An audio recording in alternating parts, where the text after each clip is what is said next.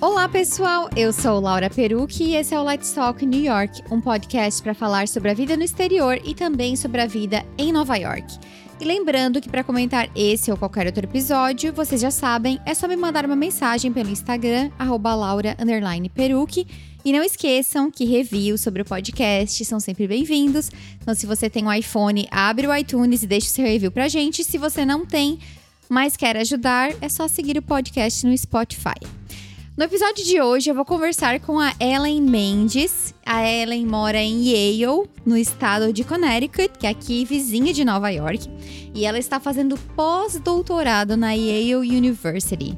A Ellen é bióloga e pesquisadora na área de autismo. Então, para quem está escutando esse episódio, né, tá nessa área acadêmica, nessa área de pesquisa, tem essa ambição de estudar fora, a Ellen me garantiu que ela vai inspirar vocês. Ela me contou que a história dela é cheia de voltas, desvios, paradas, sonhos, frustrações, outras áreas, conquistas e, principalmente, recomeços. Ela começou o seu doutorado com 33 anos, o que é muito mais tarde que a maioria, e ela disse que muitas vezes achou que não ia chegar a lugar nenhum por estar tão atrasada. Gente, 33 anos, né? Mas olha as crenças que a gente tem. E hoje ela está em uma das 10 melhores universidades do mundo. E além disso, ela morou por quase 5 anos no Canadá e ela me disse que é o seu país de paixão antes de ela vir para Connecticut em janeiro de 2020. Coitada da Ellen, mal aproveitou os Estados Unidos porque depois entramos numa pandemia. Então ela fez doutorado no Canadá. A ideia dela e do marido era para ficar por lá, né? Bom, eu ia dizer que isso é tudo que eu sei sobre a Ellen, só que essa é a segunda vez que a gente tá gravando esse podcast, porque a gente teve um probleminha, então agora eu já sei toda a história dela, então qualquer coisa que ela esquecer, eu vou poder dizer, não, tu esqueceu de falar isso. Então assim, agora eu espero que vocês estejam curiosos pra saber mais sobre a trajetória dela e todas essas voltas e desvios, porque eu já sei. Então Ellen, seja bem-vinda de volta e obrigada por tu participar do podcast e bora gravar de novo. Obrigada, Laura. Obrigada também pela paciência de gravar de novo, apesar daqueles problemas técnicos que a gente teve, né? E antes de mais nada, eu só queria dizer realmente... gente, a Laura não me pagou pra eu falar isso aqui, tá? Mas eu preciso realmente deixar aqui meu elogio pro seu podcast. Eu tenho ouvido todos os episódios e são histórias muito legais, muito diversas realmente. Eu acho que tem um conteúdo que, assim, de inspiração para muita gente mesmo que pensa em morar fora, pensa em morar nos Estados Unidos. Parabéns pelo trabalho, eu sei que podcast dá trabalho, né? É uma coisa que a gente faz mais porque gosta do que qualquer outra coisa. E obrigada pelo convite, eu tô bem animada aí para compartilhar a minha história, né, a minha trajetória, principalmente para quem é da área de pesquisa, eu espero que sirva de inspiração. Então, a gente tem que começar pelo começo, né? Como que... Bom, é que agora eu já sei, é tão engraçado, tipo, já sei tudo que tu vai contar, mas acho que a gente pode começar lá pela tua formação acadêmica, né? E como tu se distanciou da tua área, depois tu voltou e foi o que te levou ao Canadá, né? A minha história, a história acadêmica e a minha história com o Canadá, apesar de hoje eu morar nos Estados Unidos, elas começam meio juntas, né? Eu comecei em 2001 a minha graduação na PUC do Paraná, em Biologia, e em 2002 eu tranquei a minha matrícula e fui fazer um intercâmbio em Vancouver para estudar inglês. Fiquei ali 5 meses e meio em Vancouver. Assim, me apaixonei pelo país, foi uma experiência incrível. Eu sou muito grata, eu reconheço o privilégio que eu tive, a gente tem que ser humilde de reconhecer também os privilégios que a gente tem na vida, então foi um grande privilégio que eu tive de poder fazer esse intercâmbio, que foi um super empurrãozão lá no início, principalmente com relação ao inglês. Eu acho que eu tinha 19 anos na época, que plantou aquela sementinha de, puxa, morar fora, é legal e tal. Foi uma experiência muito legal. Voltei do meu intercâmbio, terminei a faculdade. Enquanto eu estava fazendo faculdade, eu trabalhei um pouquinho com pesquisa, com bolsa de iniciação científica. Só que quando me formei, aí eu encontrei uma dificuldade que a maioria dos biólogos encontra no Brasil, que é emprego, né? Basicamente, para o biólogo, tem poucos caminhos. ou você vai fazer um concurso público, que geralmente são super concorridos, para trabalhar, sei lá, eu lembro que na época eu tentei um concurso da Copel, tem Ibama, algumas instituições, ou você vai para a área acadêmica, ou você tenta um emprego na área, o que são bem escassos. Sim, então existem esses caminhos, né, para os biólogos, e não só biólogo, mas para a maioria das pessoas que estudam algum tipo de ciência. E eu fiquei um tempo, então, procurando alguma coisa, tentando encaixar, e acabei conseguindo, depois de um tempo, uma oportunidade de uma bolsa de pesquisa que eu sabia que ia ser temporária, lá na PUC mesmo, onde eu trabalhei num laboratório com sequenciamento genômico, mas eu sabia que aquela bolsa ia acabar, né? E bem nesse meio tempo eu casei, foi meu primeiro namorado, eu fui a primeira namorada dele, a gente tem uma história muito longa. A gente casou e eu tava com essa bolsa, aí sabe como é que é, né? Quando a gente casa e tem uma coisa incerta, você começa a dar um desespero de procurar Sim. uma coisa com mais segurança. Então, como eu fiquei com essa insegurança, né, a bolsa de pesquisa que eu tava acabou, na época eu não tinha muitos planos de fazer um mestrado, de continuar na carreira acadêmica, eu queria mesmo um emprego, eu queria algo que me desse uma renda mais fixa, e eu fui dar aula de inglês. E você até me perguntou, né, Laura? Eu lembro que você me perguntou antes, por que não dar aula de biologia? Sim, né? Sim. É bom a gente esclarecer isso, que as pessoas devem estar com essa dúvida na cabeça, né? Eu vou ser bem sincera na minha resposta. Foi por uma questão, assim, de um retorno mais rápido mesmo. Porque dar aula de biologia significaria ou eu tentar novamente um concurso para dar aula no ensino público, ou eu ir para o ensino fundamental, onde... valorizo muito os professores que fazem isso. É difícil, onde você dá muita aula para ganhar pouco, né? Sim, e professor é uma profissão desvalorizada. A minha mãe é professora da rede pública em Santa Catarina e, enfim, talvez, eu acho que quem atua na rede privada, talvez, dependendo de onde atua, até ganhe melhor, né?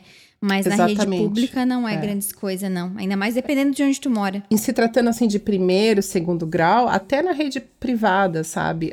Realmente você tem que dar muitas horas aulas para ter um bom salário. E na época eu sabia que a aula que eu tinha grandes chances de conseguir alguma coisa legal com a aula de inglês. Eu tinha um nível de inglês bem bom. E eu fui tentar dar aula em cursinho de inglês mesmo, então foi uma coisa mais rápida. Eu sempre gostei muito de inglês, né? E fiquei fazendo isso por 3 anos, até que eu tomei uma atitude, né? Eu tava dando aula de inglês, gostava do que eu fazia, da aula de inglês me ensinou muitas coisas, assim, eu dei aula para faixas etárias muito diferentes, contextos diferentes... me enriqueceu não só no inglês, mas também na questão didática, né? E tu me falou, porque daí eu lembro que a gente comentou que muitas vezes as pessoas elas se sentem culpadas, né? Por elas terem feito uma faculdade e atuarem em outra área. Exatamente. E não tem nada de errado nisso. Eu acho que conhecimento não é descartável. Só que aí tu falou que tu tinha 2 coisas... que ficavam martelando na tua cabeça e que não te deixavam sossegada, né? Exatamente, eu tava ali dando aula de inglês, mas eu ficava um bichinho me coçando, assim, da minha formação, como você falou, que era uma coisa que eu sempre tive paixão por ciência, por biologia, e outra coisa que me ficava me incomodando era a saudade que eu tinha do Canadá. Sempre, desde lá daquela minha primeira experiência, bem novinha, eu criei um laço muito forte com o Canadá. Eu decidi, primeiro, começar a voltar para minha área, né? E a forma como eu consegui, como eu fiz isso, assim, uma dica, né, para as pessoas que, quem sabe, estão numa situação parecida, onde querem voltar para a área, mas não sabem como, não existe um caminho claro. O caminho que eu achei foi trabalhar como voluntária em um laboratório. Então, eu tinha um contato, eu conheci uma pessoa que era pós-doutoranda em um laboratório. E eu fui falar com essa pessoa, né? Essa pessoa é, tipo, amiga da família mesmo. Uhum. Fui falar com ela, olha, tô afim de voltar pra área, tal, como que eu faço? Eu posso ser voluntária. Posso ser voluntária no laboratório onde você tá? Deu certo e eu comecei, por 6 meses eu fui voluntária num laboratório e dando aula de inglês junto. Aí acabou encaixando, eu consegui ali um projeto para eu pensar num mestrado, fiz um processo de seleção na UFPR e entrei no mestrado e consegui uma bolsa. Foi 2012, eu acho. Existiam muito mais bolsas do que hoje, né? Hoje, infelizmente, o número de bolsas é cada vez mais reduzido, o país não investe tanto em ciência como antes. E quando a gente fala de bolsa... É uma pena se a gente considera o que está... Tudo que o mundo está passando, né? Eu acho que está mais Sim. provado que a gente precisa de pesquisa, de ciência, de pessoas estudando. Não tem como fugir. A educação e a ciência é algo que é um investimento a muito longo prazo para o país, né? Não de retorno rápido. Então, não são todos os países que têm essa visão. Eu passei nesse processo de seleção de mestrado, consegui uma bolsa. Até assim, não preciso falar em detalhes, né? Mas em meio ao meu mestrado, eu tive uma oportunidade muito legal que foi passar 3 meses na Dinamarca. A gente tinha uma colaboração com o laboratório da Dinamarca, né? E eu sabia que o nosso laboratório queria mandar alguém para lá. E que o requisito número 1 dessa pessoa que fosse do nosso grupo é que essa pessoa falasse inglês fluentemente. Eles mesmos tinham colocado isso como requisito, né? Olha, a gente recebe, a gente ajuda a pagar o aluno aqui, mas tem que ter inglês. E a gente tá falando da Dinamarca, né? Não é nenhum país cujo o inglês é a primeira língua, né? Mas, enfim, aí eu fui falar com a minha orientadora, olha, eu tô sabendo que vocês querem mandar alguém pra Dinamarca e eu tô aqui. Se vocês quiserem me mandar, tô disposta. Eu acho que é bem importante a gente ter um pouco de proatividade também, assim, sabe? Na vida acadêmica. Uma coisa que tu tinha falado no episódio sobre essa questão do idioma do inglês, né, Ellen? Eu acho que seria bem legal tu ressaltar isso outra vez para quem tá escutando. Na área de pesquisa, na área de ciência, não tem fuga. O inglês, ele não é nenhuma opção. Eu vejo, assim, o inglês realmente como um teto, né? Se você não tem um certo domínio do idioma, não tem como passar para certas...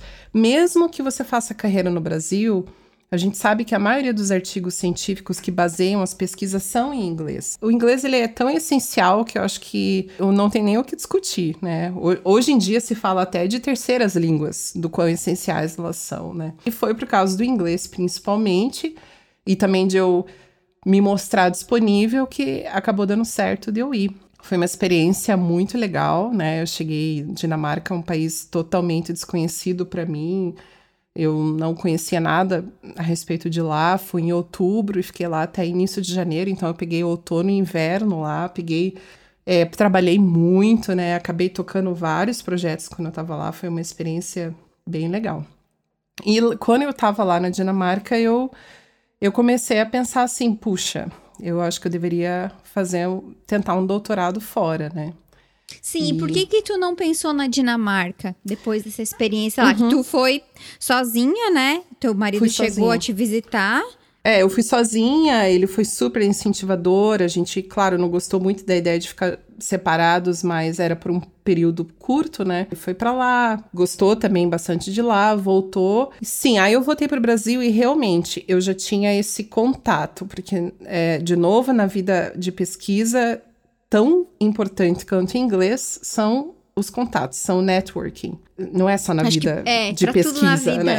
O networking é fundamental. Gente, como o networking é fundamental. Às vezes, acho que a gente formaliza muito as coisas. E pensa que as coisas são muito formais e muito sim. difíceis, quando na verdade, às vezes, um café com alguém vai te abrir uma porta lá na frente. Tu sabe que na tua trajetória, né? Agora que eu já tenho uma linha na minha cabeça e sei todos os teus passos, eu enxergo muito claramente 3 coisas, que é o inglês, o networking e a cara de pau, a disposição, exatamente. Né? De pensar que o não eu já tenho. Sim. E eu achei isso que tu falou, assim, ó... Nunca tinha parado pra pensar e achei que tu colocou de ótimas palavras de... A gente formaliza demais as coisas. A gente acha que as coisas são de um jeito, a gente faz muito maior do que é. E por medo, né, de achar que é assim, a gente não faz. É que nem aquele ditado que diz, né? Não sabendo que era impossível, foi lá e fez. Exatamente.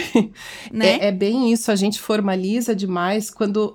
A gente tem que lembrar que por trás dessas formalidades, entre aspas, existem pessoas, né? Os caminhos são feitos por pessoas, né? Por mais que sim, exista vagas, vamos supor, de doutorado, exista bolsas, também existem pessoas que você pode conversar e você pode ir construindo um caminho através do relacionamento. É muito importante a gente ter em mente isso. E às vezes aquela pessoa, ela não vai te dar exatamente aquilo que tu tá procurando, mas tu entrou no campo dela, né? E talvez exatamente. Ela pode te dar outra dica, outro insight. Então, por isso que é tão importante a gente trocar ideias, né? Com certeza, isso não se aplica só para a área acadêmica, né? Sim, total. Principalmente vivendo no exterior, você com certeza já deve ter a sua dose de contatos e do quanto isso é importante, né? Mas ainda, porque a gente vem do Brasil, a gente já tem uma rede de contatos um pouco maior, né? Quando você expande o teu mundo e vai para outros países, aí você continua tendo que aumentar a sua rede de contatos. Nada mudou. Os contatos ainda são muito importantes. Realmente, quando eu voltei para o Brasil ali, ainda em meio ao meu mestrado, depois desse tempo na Dinamarca, eu pensei, puxa, será que eu deveria vir aqui para esse laboratório fazer um doutorado aqui, né? Já conheci o grupo, as pessoas, e eu cheguei até a conversar com o professor lá, ele se mostrou disponível, mas eu notei que na Dinamarca, e isso quem mora em alguns países da Europa talvez entenda melhor que eu, existe uma questão de visto que é um pouco mais delicada, né? Uhum. O que acontece é que na Dinamarca, eu acho que isso é em todos os países da Escandinávia, pelo menos, se eu fosse para fazer um doutorado, o meu cônjuge, ele não ia automaticamente com um visto de trabalho. Até onde a gente pesquisou na época, não sei se isso mudou, ele iria com um visto de turismo, mas nesse meio tempo ele ia ter que achar um emprego lá e achar uma empresa que fizesse o processo dele para o visto de trabalho. Aí a coisa começou a complicar um pouco e, para falar a verdade, eu nem fui muito a fundo, porque a gente tem que lembrar que tinha uma outra coisa lá soprando de longe no meu ouvido, que era o Canadá. Que era o Canadá. Durante aí esse tempo, entre eu fazer meu primeiro intercâmbio e a gente ir se mudar para o Canadá, eu e meu marido, a gente chegou aí para lá, né, a turismo mesmo, ele gostou pra caramba, ele conseguiu também se imaginar morando lá. Então, isso é muito importante também, né? Quando se muda em família, essa parceria dos dois quererem a mesma coisa, né? Eu comecei a pesquisar a possibilidade de fazer um doutorado no Canadá. E aqui tem algumas coisas muito importantes. Eu espero realmente que, assim, alguém que está pensando em fazer doutorado pesque esses aspectos importantes a respeito de fazer um doutorado fora. Gente, olha só, a mulher está em Yale, então vocês escutem os conselhos dela. Sim, e é porque é o seguinte, a gente pensa muito em bolsa. A bolsa é o salário de quem se dedica 100% à pesquisa, né? Isso que é a bolsa, é um dinheiro que vai vir para você poder dedicar full time à pesquisa. Os brasileiros sempre notam isso em conversas, eu preciso de uma bolsa para fazer um doutorado no Canadá, nos Estados Unidos, em algum país da Europa, Austrália, seja onde for. Mas isso não necessariamente é verdade. No Canadá, na maioria dos casos, os doutorandos que conseguem um financiamento para fazer um doutorado não vão por bolsa. Eles vão por um financiamento do orientador. O orientador, ele tem esses, como se fossem esses salários para alunos que ele recebe direto do governo e ele repassa. Então, o que você precisa? Você precisa conseguir a atenção de um orientador. Antes até do que a universidade, o laboratório, é o orientador que tem que olhar e ver o potencial em você. Eu entendi essa questão, eu comecei a pesquisar, então, laboratórios. Eu conto essa história bem detalhada também num podcast, que você pode deixar o link aqui depois, né? Sim. Até para não entrar em questões muito técnicas, muito, assim, mais detalhadas. Mas eu comecei a bem aquilo que você falou antes, né? A ser cara de pau mesmo. Comecei a mandar e-mail para um monte de professores que eu conseguia me imaginar, né, naquele laboratório, fazendo doutorado lá. Nisso tudo, acabou vindo... Foram 4 entrevistas que eu cheguei a fazer e tu lembra quantos e-mails tu mandou? Primeiro, eu lembro que eu tinha cerca de 40 laboratórios que eu separei como potenciais. Eu não cheguei a entrar em contato com todos estes, mas no mínimo uns 15, com certeza. E tu recebeu pelo menos uma negativa de todos? Recebi. Ah, tá. Não de todos. Muitos nunca responderam, alguns nunca responderam. Outros chegaram a falar assim, olha, legal, né, teu perfil é legal, mas eu não tenho financiamento no momento. E cheguei a mandar cartas físicas pelo correio. Olha, na verdade, o laboratório onde eu acabei fazendo doutorado foi através de uma carta pelo correio. Quando eu sabia que a carta tinha chego na mão do professor, eu mandei um e-mail e falei, olha, se você recebeu a carta, e eu estou aqui disponível para conversar. Porque era realmente uma forma de chamar atenção. Eu acho que a gente tem que realmente se mostrar disponível, quebrar essas formalidades e parar de ficar vendo edital, aí como que é o processo dentro da universidade, e tentar ir direto na fonte de onde pode dar mais resultado, entendeu? Sim. Porque a gente tem que lembrar também que esses caras, eles professores em geral, são muito ocupados, né?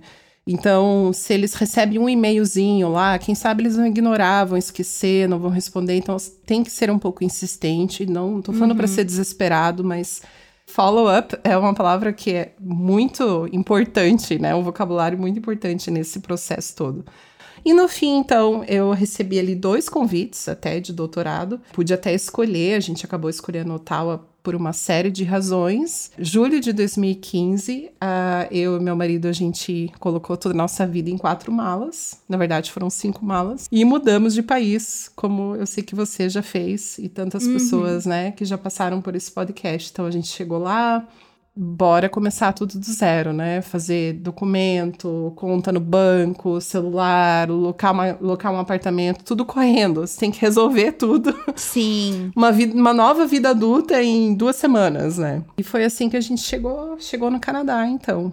O Ottawa fica mais ou menos entre Toronto e Montreal. Uhum. Apesar de ficar entre 2 cidades grandes, ela ainda é meio que no meio do nada, porque apesar de ser a capital, ela é uma cidade muito espalhada, assim, tem literalmente fazendas em meio à cidade, sabe? Tu diria que o teu amor, o teu sentimento pelo Canadá foi reforçado nessa segunda vez que tu foi morar? E também, assim, o que tu sentiu de diferente, tipo, de ter ido a Ellen lá de 19 anos, que foi fazer intercâmbio, que é uma experiência bem diferente de ir morar para fazer um doutorado, que é uma responsabilidade, e com o teu marido. Acho que vale mencionar que quando a gente se mudou, eu já tinha, na época, 32, quando eu comecei meu doutorado. Fala disso e depois a gente tem que falar sobre essa parte também. Com certeza. Na verdade, Laura, eu até tenho um certo arrependimento da forma como eu encarei isso na época. Eu fui fazer o doutorado, como eu consegui um financiamento por lá, eu não tinha compromisso nenhum em voltar para o Brasil, né? Como muitas pessoas que vão com uma bolsa brasileira. Então, a gente foi com o intuito de imigrar e ficar, né? E quem sabe não voltar mais para o Brasil. A gente realmente estava muito empolgado com essa ideia, né, de morar no Canadá. Hoje, olhando para trás, eu vejo assim que uma coisa que eu faria diferente, a forma como eu lidei com isso emocionalmente, com essa minha saída do Brasil, né? Eu saí do Brasil com aquele sentimento assim, acabou. Eu tô indo para o Canadá e agora o Brasil é só visita. E eu, que sou uma pessoa muito apegada à minha família, quando eu internalizei esse sentimento, eu tive um luto que foi muito forte. Nossa, tipo, eu cheguei no Canadá feliz, mas ao mesmo tempo com um luto, sabe? Muito, muito forte do que eu deixei pra trás. Querendo ou não, é aquela coisa, né? Acho que você deve ter passado por isso. Dar tchau no aeroporto, todo mundo chorando. Hoje, sabe, quando eu olho para trás, eu penso, isso eu faria diferente, porque nada é definitivo. Sim, eu mudei para o Canadá, mas isso não significa que o Brasil acabou, que isso era definitivo, que com 32 anos eu estava dando um ultimato para minha vida. Graças a Deus, a gente vive num mundo hoje tão mais dinâmico, onde ir e vir não é tão difícil, né? Tirando uma pandemia, né? Claro.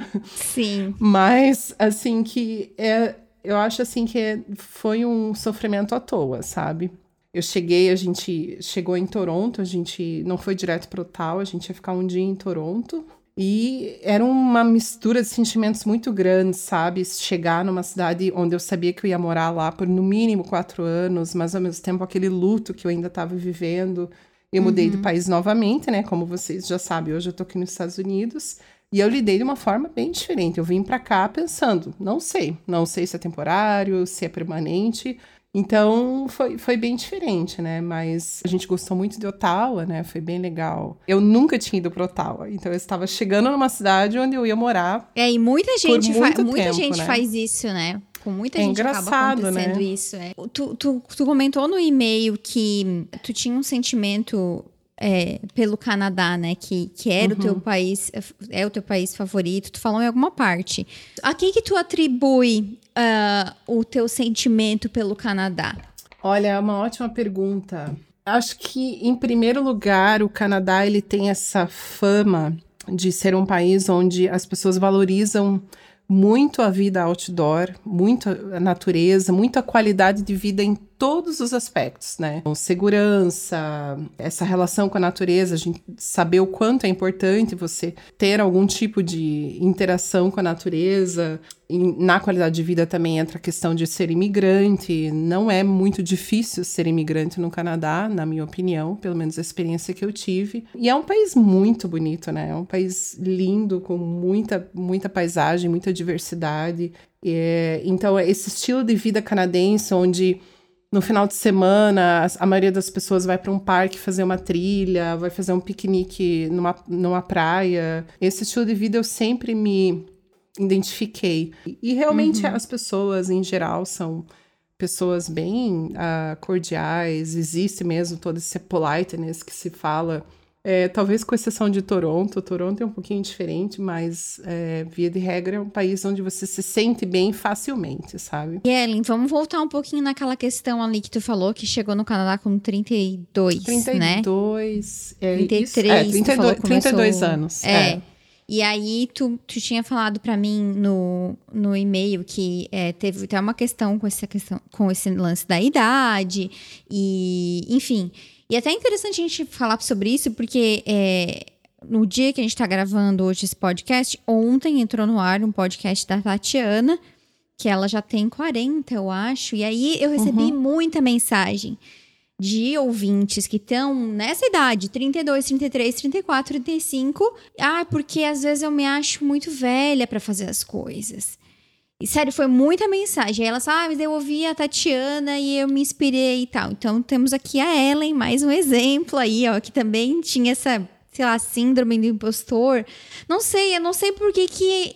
Eu acho que isso também é uma coisa mais da mulher. Eu nunca vi homem também se queixando de dizer que eu sou muito velho pra isso, né? Nossa, isso é muito verdade. E realmente, tipo, uma coisa que eu já falei em outros podcasts, a gente tá vivendo a vida como se ela tivesse um prazo de validade, como se todo mundo expirasse aos 40. Sim. E a nossa expectativa de vida hoje é de muito. Então, assim...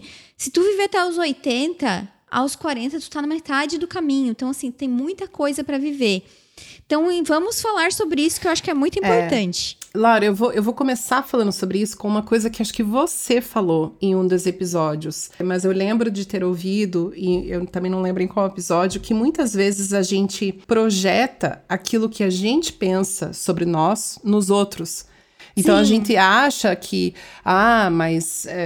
essa pessoa é velha para essa vaga, né? Vamos supor, mas nada a ver, essa mulher de quase 40 anos queria uma faculdade, quando, na verdade, geralmente esse pensamento é nosso e não dos outros, né? Então, isso se aplica muito a mim, porque quando eu comecei a procurar, voltando lá para o Brasil, né, ainda no meu mestrado, eu tinha ali 30 anos, estava em meio ao meu mestrado, já estava... entre aspas, tarde, né, assim, geralmente quem segue carreira acadêmica emenda uma coisa na outra, graduação, mestrado, com 29 anos a pessoa já é doutor, né, então eu realmente fui uma exceção na minha área, né, eu sempre sou uma das mais velhas nos grupos onde eu faço parte. Lá no mestrado, quando eu tava procurando vaga, eu pensava muito isso, eu pensava, putz, mas eles vão me achar muito velha, putz, mas eles não vão me dar atenção, ou mesmo querer me dar uma entrevista, porque eles vão olhar e vão pensar assim, nossa, o que essa guria aqui tá querendo fazer doutorado agora, com 32 anos? E é exatamente isso que tu falou, porque tu se via assim, né? Então, quando tu se vê assim, tu vai esperar essa reação dos outros. Porque se tu não se visse assim, isso nem ia passar pela tua cabeça. É, uma coisa que eu posso falar para as pessoas que têm essa barreira de idade é, primeiro, para de pensar sobre isso. Tenta não pensar a respeito da tua idade e prosseguir com um plano, um caminho, como se não existisse idade. Eu acho que nesse processo eu devo muito também a pessoas que estavam do meu lado, né, aos meus pais, mesmo ao meu marido, de falar bastante isso para mim. Mas, Ellen, para de se achar que você é velha, só vai e faz, vai e tenta. Porque realmente você falou uma coisa que é verdade, isso é uma coisa mais da mulher, né, de ficar assim, se achando velha. Eu nunca escutei o meu marido falar isso. Sabe que eu acho que eu também nunca escutei o meu falar isso? Não, tipo, ele tá ali, faz planos da carreira dele. Bem legal você falar isso, porque eu nunca tinha parado pra pensar. O meu marido também, hoje tem 38 anos, eu nunca ouvi ele falar isso. Agora, a quantidade de amigas, mulheres, que eu já ouvi falar isso, e eu mesma fiquei anos falando isso. Eu acho que se você tá procurando um emprego, vamos supor, ou no meu caso, uma vaga de doutorado, a pessoa que pegar o seu currículo, pensar assim, nossa, essa pessoa é muito velha, se por acaso isso aconteceu, aquela vaga realmente não é para você.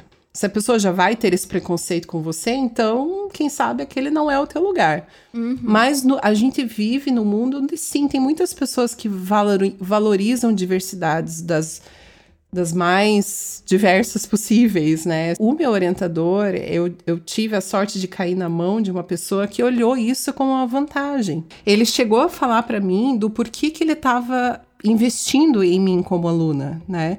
E ele falou, na verdade, que ele via a idade como uma vantagem, porque uma pessoa que é mais velha, geralmente é o quê? É mais madura e tem mais certeza do que quer, dedicando mais tempo, mais energia, porque ou tá mais certa do que está fazendo, ou tá preocupada com o tempo que tá passando, então quer fazer o negócio render, né? Sim. Mas realmente, eu entrei lá, eu fui a mais velha daquele grupo, hoje eu sou a mais velha do grupo onde eu tô. Por outro lado, eu acho que, não sei, passa ali uma certa idade, a gente meio que vê, tá, eu vou ficar me estressando com idade até quando? Eu só vou ficar mais velha. Exato. Eu acho que é um exercício, é aprender a gente não se importar com as coisas das quais a gente não tem controle. A gente começa a envelhecer a partir do momento que a gente nasce. E todo mundo vai envelhecer, até que se prove, até que se crie algo contrário, não sei. Todo mundo tá envelhecendo, né? Então, assim, não tem nada que a gente possa fazer a respeito, a não ser prezar por um envelhecimento saudável, né? Seja na saúde, no teu corpo e da mente, e indo atrás de fazer as coisas que tu gosta, e não tipo assim, ah, não, eu não vou tentar fazer isso porque eu botei na minha cabeça que eu sou velha demais, porque assim, claro, tem coisas, vamos dar um exemplo bem claro aqui, um programa de au pair, infelizmente existe idade para programa de au pair, acho que é 26 anos nos Estados Unidos, então tá, se tu tem 31... Realmente, tu já está, entre aspas, velha. Essa não é uma opção, né? É, velha demais para um programa de au pair. Mas para as coisas que não existem regras, a regra tá na tua cabeça, minha filha. Você que está aí me escutando. É melhor tirar essa regra logo e parar de pensar nisso logo, porque você vai acabar só adiando algo que, quem sabe, poderia acontecer agora. Enquanto eu tava dando aula de inglês lá, eu ficava pensando, ah, será que eu deveria voltar? Putz, mas já tô com 28, sei lá, na época. E eu acabei adiando, e no fim depois deu certo. As pessoas que estão com essa crise de idade, acredite, eu já estive no seu lugar, eu fiquei muito tempo barrada por questão de idade.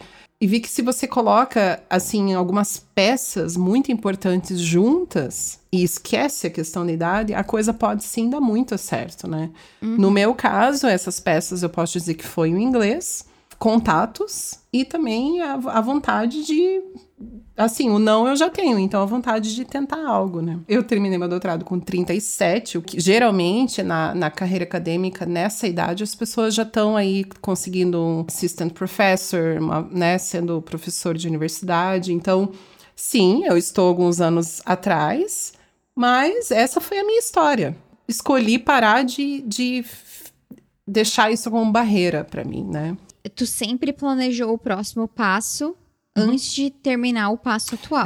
Isso é um pouco difícil, eu reconheço, né? Quando a gente tá num mestrado, é muita coisa, você tem ali teu projeto, tem que escrever a tese, se preparar para a defesa, então você não tá com muita cabeça para pensar no próximo passo. Realmente, eu acho que precisa haver um esforço de você de alguma forma, eu fazia isso à noite, geralmente, né? Pesquisar doutorados e tal. Você sabe que o mestrado vai ser ali 2 anos. Então, nesse tempo, além do mestrado, você se preparar para aonde que eu vou fazer meu doutorado. A mesma coisa do doutorado. Quando foi chegando mais para o fim, eu já comecei a pesquisar vagas de pós-doc, já comecei a também olhar outros laboratórios. Mas eu acabei aqui de uma forma bem inesperada, né? Pois é. Verdade. Vamos contar essa história agora. Qual era o plano da Ellen para o pós-doutorado e o que aconteceu? Expectativa, realidade. Eu não tinha, assim, nada muito contra os Estados Unidos, nem nada muito a favor. Eu não imaginava morando aqui. Porém, uma coisa que eu notei é que é sempre importante, quando você tem uma grande oportunidade, você aproveitar ela, né? Estava prestes a terminar meu doutorado, já estava pesquisando, já tinha até feito uma entrevista para um laboratório lá no Canadá mesmo. Eu recebi um e-mail do meu orientador da Universidade de Yale e essa professora de Yale que estava procurando um pós-doc. E a primeira vez que eu vi esse e-mail, eu ignorei totalmente. Eu nunca vou conseguir entrar. Acho que na época eu cheguei a pensar com a idade que eu tenho. Aí dali 2 meses veio o e-mail de novo, que essa pessoa ainda estava procurando um pós-doc, né? E daí quando eu recebi esse e-mail novamente, eu estava no Brasil para visitar a família. E aí eu fui conversar com o meu marido, e até conversei com meus pais na época, eu lembro que eu estava lá. Eu, puxa, será que eu deveria, né, retornar? E acho que muito importante nesse caminho todo, como eu já comentei com você, foi também a pessoa que está do meu lado, né? Meu marido, ele sempre foi muito incentivador da minha carreira. E ele falou, olha, por que você não manda e-mail? Fazer uma entrevista, né? Você não vai poder considerar ir para lá ou não se você nem passar pelos primeiros estágios, né? Exato. Então, foi com essa ideia que eu acabei respondendo o e-mail dela, tive uma entrevista por Skype, e depois que essa entrevista aconteceu, ela me convidou para vir aqui para New Haven, onde fica Yale, né? Para uma entrevista presencial. Quem já passou por um processo de seleção de pós-doutorado sabe como é que é. Aí eu vim, nem acreditando que eu tava vindo. Nossa, não acredito que eu tô indo pra Yale fazer uma entrevista, mas, isso aqui não vai dar em nada, imagina. Eu realmente achava que não ia dar em nada, mas eu vim pela experiência. Rendeu um convite, ela, depois de 2 meses que eu vim pra cá, ela me convidou. Aí foi a hora de a gente rever tudo, né? A gente sentou, calculou o tamanho da torre, como diz o ditado, né? Então, a gente acabou decidindo por vir, porque é uma oportunidade realmente muito boa para minha carreira. O Canadá, ele vai continuar lá, né? Ele continua lá no mesmo lugar, não saiu andando. Então, a nossa ideia é vir para cá e ficar temporariamente, porque pós-doutorado é uma coisa temporária, né? Nunca é permanente. Geralmente é no máximo 4 anos. Então, a nossa ideia foi vir para cá, ter essa experiência, até porque se eu quero sonhar com uma posição de professora no Canadá, isso aqui vai ser muito valorizado, né? Esse tempo aqui na Yale. E assim eu vim parar aqui, na universidade do seriado Gilmore Girls. Eu nunca fui dessas pessoas que sonhou estar numa universidade Ivy League. Nunca. Eu não queria isso. Eu não lutei para isso. Eu lutei para conseguir crescer na carreira, né? Sim. E isso acabou acontecendo. Você já assistiu o seriado Gilmore Girls? Não, eu não assisti, mas sabe aquelas listas infinitas? Sei. Uma coisa que eu posso falar sobre esse seriado, ele é excelente para quem quer praticar inglês, tá? Eu sempre dava essa dica quando eu era professora de inglês, não tira a legenda, põe a legenda em inglês. Mas eu assisti o seriado Gilmore Girls quando eu era adolescente lá no Brasil, né? Eu tinha, na época, 14, 15 anos. E a Rory Gilmore, para quem já assistiu esse seriado, ela passa na seleção de Harvard, Brown e Yale, eu acho. E ela opta por Yale. E assim, esse seriado foi meu primeiro contato com essas grandes universidades americanas, né? E desde aquela época, Yale pra mim era assim, o topo do mundo, sabe? Eu achava o máximo Yale, por causa do seriado, né? Coisa de adolescente, sabe? Sim. Nossa, eu achava assim que Yale era o topo da galáxia, né? E hoje eu tô aqui e nem acredito que eu tô aqui. ainda ando nos corredores aqui e fico tentando entender como que eu cheguei aqui. Com inglês, com cara de pau, com networking e com Exatamente. Não deixando a vozinha esquecida na cabeça, porque... eu acho muito louco quando a gente olha pra trás, né? E vê, tipo assim, aquele efeito borboleta. Poxa, se eu não tivesse feito isso, Tipo, tu ignorou o e-mail a primeira vez.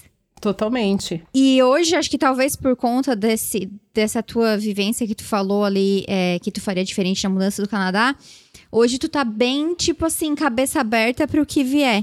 Seja Canadá, seja Brasil... Ou até outro país. Até outro país que tu tinha falado pra mim que tá num processo... Luxemburgo, era? A minha família tá num processo de cidadania luxemburguesa. Teve vários brasileiros que entraram aí nessa lei. Uhum. A vida acadêmica, ela é uma vida meio nômade, sabe? Então, você acaba encontrando muitas pessoas pelo seu caminho que tem essa vida, assim, porque pra você conseguir enriquecer bastante o seu currículo e sonhar...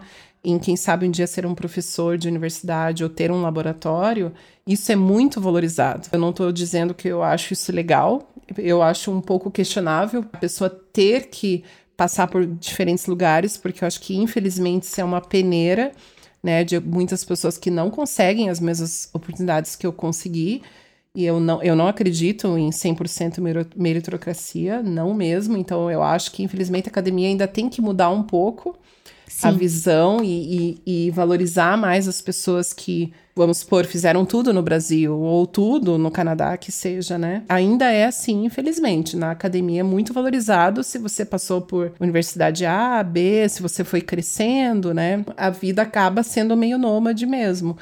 Então, acho que a gente assumiu meio que por um tempo vai ser assim, né? Até, quem sabe, a gente se estabelecer, seja ou no Canadá, ou no Brasil, ou aqui. A gente tem algumas vontades, né? Mas eu acho que realmente abriu bastante a nossa cabeça, eu posso falar isso por mim, pelo meu marido, com relação, assim, que realmente o céu é o limite, entendeu? Assim, o mundo é tão grande, né? Mas é isso, então essa é a minha história. E acho que o que eu posso falar para as pessoas que ainda vem idade como limite, é que quanto mais tempo você ficar pensando nisso, mais idade você vai ter.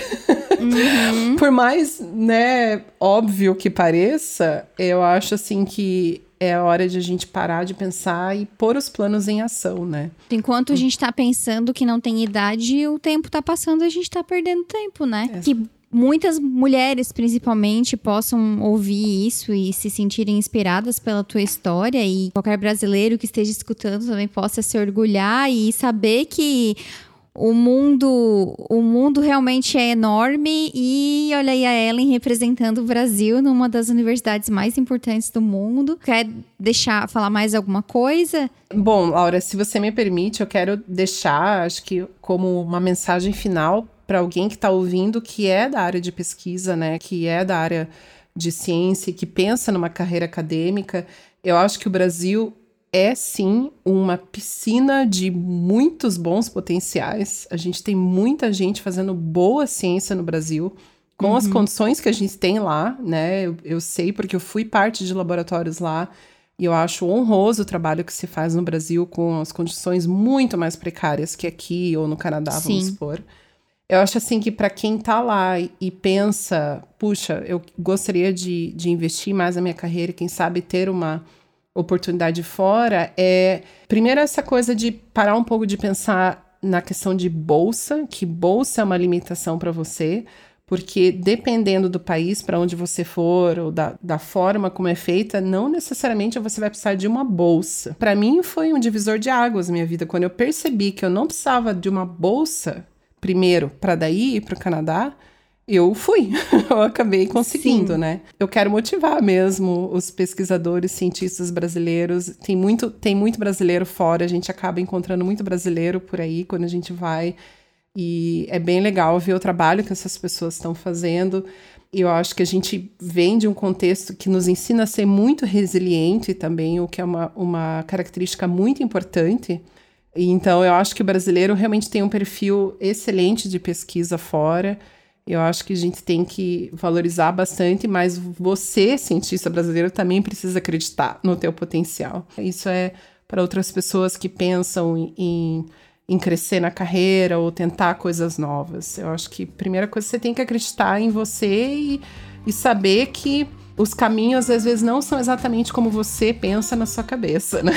Podem ter caminhos diferentes. Exatamente, exatamente. É. Olha, essa acho que foi uma das grandes lições de hoje. Porque quando tu falou, foi assim, nossa, sim, é isso. Isso precisava ser dito. Então, vou deixar o Instagram da Ellen na descrição do podcast. Mandem as suas mensagens, né? Falem o que vocês acharam. Não quero ninguém mandando mensagem dizendo que se acha velha demais pra nada, tá? Vocês estão proibidas de fazer isso.